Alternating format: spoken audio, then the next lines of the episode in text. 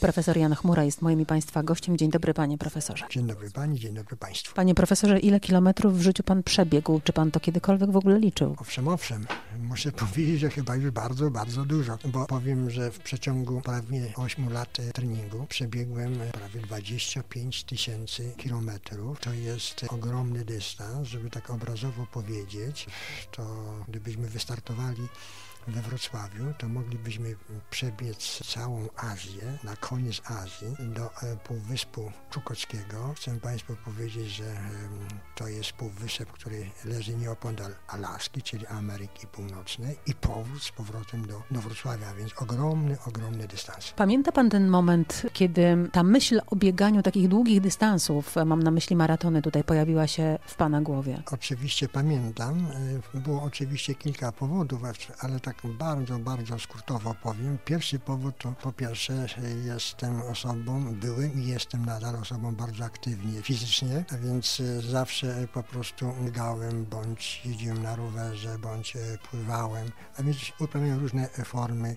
Już nie wspominam to, co się działo w młodości, bo nie chciałbym przeciągać tego programu, bo można byłoby bardzo dużo na ten temat mówić, a więc ta różna forma aktywności fizycznej była tym punktem odniesienia. Z drugiej strony, dlaczego? No cóż, pracuję przecież na znakomitej uczelni, na Akademii Wychowania Fizycznego we Wrocławiu. Nie bez kozery się nazywa Słoneczna Uczelnia. Tu próbujemy kształcić również trenerów, którzy w przyszłości będą pracować z osobami trzeciego wieku. I muszę z przykrością powiedzieć, że jest niewiele publikacji dotyczących, jak prowadzić osobę w wieku senioralnym, żeby na przykład spełniło się jej marzenie i ta osoba przebiegła na przykład maraton na Antarktydzie.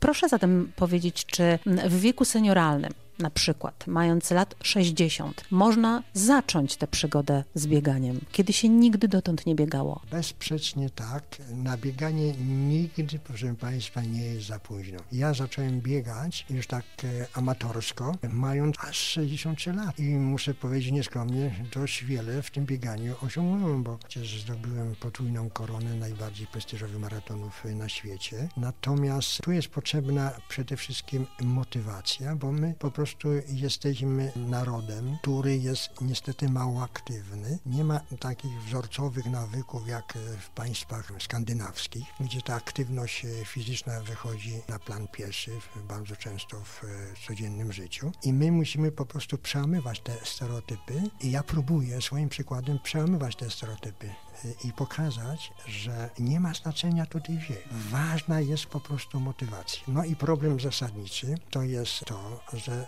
trzeba mieć tą motywację, żeby wstać z kanapy, założyć buty sportowe i po prostu zacząć biegać. Powiem krótko, ruch to jest prawdziwe błogosławieństwo każdego człowieka, ponieważ on wyzwala niewiarygodne moce, szeroko rozumiane, zarówno pod względem zdrowotnym, ale również pod względem szeroko pojętej sprawności. I psychiki. I psychiki, oczywiście tak. Porozmawiajmy jeszcze chwilę o seniorach. Dlaczego tak ważne jest, by uprawiali sport, no właśnie nawet w podeszłym wieku? Przecież proszę zwrócić uwagę, że seniorzy mają coraz więcej problemów z utrzymaniem równowagi. Potykają się, często po prostu upadają.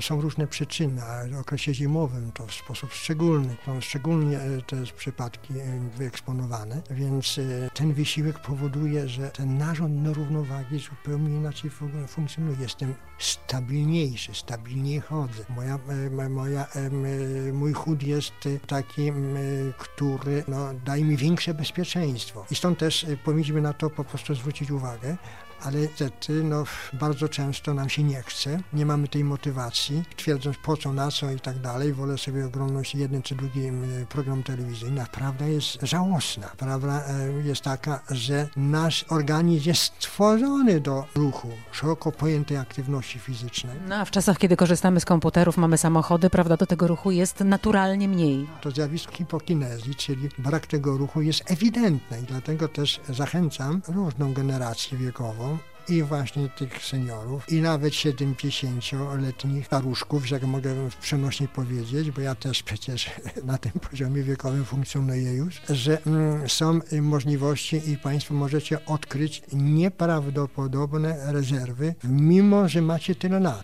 Tylko problem polega na tym, żeby umieć po prostu to, ten wysiłek realizować w sposób optymalny, żeby nie przeciążać tego organizmu i zastosować obciążenie, na które oczekuje po prostu mój organizm. No i sprawa niezwykle ważna, chcę jednoznacznie to podkreślić, ja jestem żywym tego przykładem, mianowicie, że ten szeroko pojęty wysiłek fizyczny, ta aktywność, codzienna aktywność fizyczna, no powoduje przede wszystkim usprawnienie kory mózgowej. Jest ten, ta kora mózgowa jest bardziej dotleniona, to przewodzenie impulsów jest bardziej skuteczne, bardziej dynamiczne, a przecież osoby w wieku senioralnym mają przede wszystkim problem, no problem z pamięcią.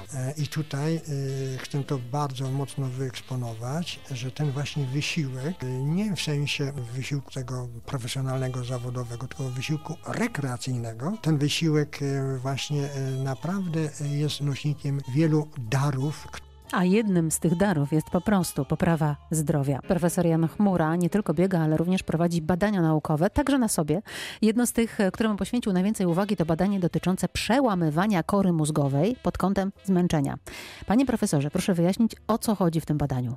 Każdy organizm ma określony poziom tolerancji zmęczenia, również zmęczenia na poziomie kory mózgowej. I chodzi o to, aby ten próg zmęczenia, który jest tolerowany przez mózg, przesuwać w kierunku coraz większej intensywności, w kierunku coraz większych obciążeń, które powodują, że sprawność mojego mózgu, mojego ośrodkowego układu nerwowego staje się coraz, coraz większa i tolerancja na wysiłek się e, oczywiście zwiększa, bo dzisiaj e, mój mózg mówi stop, Jasiu stop, dzisiaj już dalej nie pobiegniemy, bo kora mózgowa jest tak zmęczona, że już zaczyna po prostu blokować efekty, które by, e, których chciałbym osiągnąć. Więc kontynuowanie tego wysiłku absolutnie nie ma sensu. I stąd ten sygnał z mózgu Jasiu stop. To jest dzisiaj, ale jutro chodzi o to, żeby to pojęcie Jasiu stop przesuwać w kierunku coraz wyższych po prostu obciążeń. Co to oznacza? W praktyce, że biegnę większy dystans, że mogę biec z większą intensywnością i przede wszystkim mam coraz lepsze samopoczucie psychiczne i fizyczne, bo moja kondycja idzie cały czas do przodu. I dlatego też tak bardzo ważne jest to, żeby w sposób umiejętny przełamywać tą korę zmęczenia na poziomie mózgu i przesuwać ją w kierunku coraz wyższych obciążeń. Ale z drugiej strony myślę sobie, że my zaczynamy biegać, czy biegając już nawet, często czujemy taką myśl, e, pojawia się w głowie taka myśl, stop, już przestań, jesteś przeciążona. Skąd ja mam wiedzieć, że to jest właśnie ten moment, a może powinnam o jeszcze kilometr przebiec dalej? Możliwości mózgu dla przeciętnego człowieka są niewyobrażalne, również i w czasie wysiłku fizycznego, i również w zakresie tej bariery zmęczenia na poziomie kory mózgowej, że kora mówi, Jasiu, stop. Te rezerwy są wręcz nieobliczalne i to bez względu Względu na to, ile mamy lat, czy mamy dwadzieścia, czy dwadzieścia pięć, czy siedemdziesiąt lat. Nie ma to znaczenia. Powiem jedną rzecz Państwu, może bardzo niepopularną, ale prawda jest taka, że wiele, wiele w swoim życiu przespaliśmy, a to przespanie polega w moim najświętszym odczuciu, że nie wydobyliśmy po prostu do końca tego potencjału mózgowego, który jest w naszym organizmie. Dlaczego? Bo ten mózg nie jest stymulowany wysiłkiem fizycznym i w związku z powyższym te komórki po prostu zamiast rozwijać swój potencjał, powiem bardzo niepopularnie, ten potencjał się obniża, żeby nie powiedzieć prosto. Ale proszę mi wybaczyć, że nie będę tego pojęcia używał. Proszę powiedzieć, czy bardziej biegnie głowa, czy mięśnie?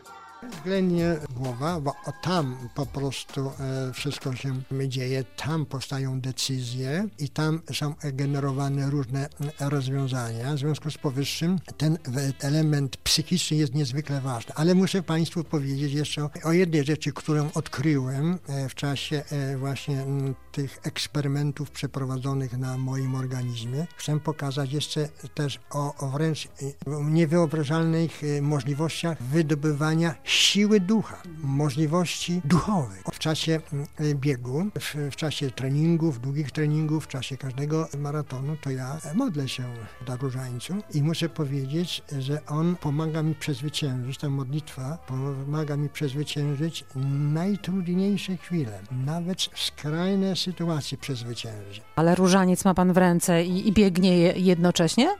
Yes. Oczywiście tego mnie nauczyła małżonka, bo nie umiałem się modlić przez wiele, wiele lat na różańcu.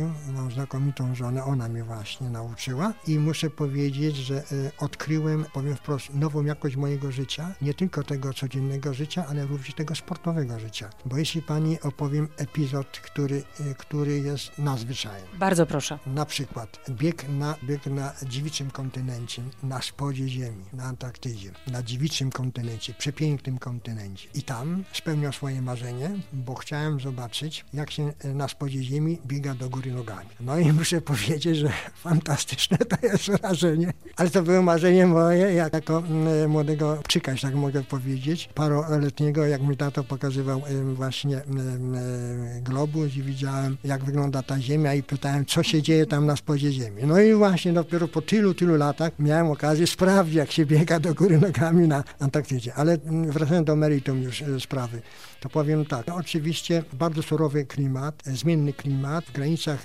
około trzydziestu kilometrów nastąpiło bardzo głębokie załamanie pogody. Zaczął, zaczął wiać bardzo silny wiatr. Zerwała się wręcz niesamowita wiechura z ogromną śnieżycą. Tak silnie wiało, że biegłem fragmentami w miejsc. Już nie mówiąc, że wcześniej spociłem się, bo też były promyki słoneczne, które przebijały fragmentarycznie. Spociłem się i nagle jest zmiana tej pogody, która spowodowała, że te pocone moje właśnie rzeczy sportowe, ta cała odzież moja sportowa zaczęła na mnie zamarzać. To powodowało, że oczywiście, że moje ciało było coraz bardziej wychłodzone. Doszło do przeżycia bardzo, bardzo głębokiej hipotermii, gdzie temperatura była poniżej trzydziestu pięciu stopni, ale to wychłodzenie powodowało, że moje, mój organizm był coraz bardziej wyczerpany. Liczyłem po drodze kilka upadków i jeden ostatni, półtora kilometra przed metą. Wydarzyło się coś nadzwyczajnego. Mówię to jako fizjolog i mówię to bardzo odpowiedzialnie, że moje mięśnie zesztywniały. Nie byłem w stanie nawet ruszyć palcem. Oczywiście chwilowo zatraciłem przy tym upadku świadomość, ale ją szybko po prostu odzyskałem. Ale czułem piekące, piekące mięśnie, ból piekących mięśni i że nie mogę wykonać ruchu, bo ciało było sztywne. Wszystkie mięśnie były po prostu sztywne. I proszę sobie wyobrazić sytuację taką, że resztką sił dochodziłem do siebie, jak odzyskałem po prostu swoją świadomość, taką resztką sił po prostu podnosiłem powieki do góry i zauważyłem obok mnie rozerwany, rozsypany różaniec na tym lodowcu. To, ten obraz spowodował napływ tak niewiarygodnych sił, że z punktu widzenia fizjologicznego, z punktu widzenia nauki, moich nauk, które uprawiam, nauk o kulturze fizycznej, nie jestem w stanie dzisiaj Państwu od Pani odpowiedzieć, jak to jest możliwe, że ja w sytuacji, kiedy byłem całkowicie sztywny, nagle wstaję, te kurcze mnie opuszczają, ja wykonuję pierwszy krok, drugi krok i kolejny krok, zaczynam maszerować, później truchtać i biec do mety. I ostatecznie zakończyło się to drugim miejscem na świecie. Wiara czyni cuda. Absolutnie ma Pani rację. Dziękuję Panu bardzo za rozmowę. Dziękuję pięknie.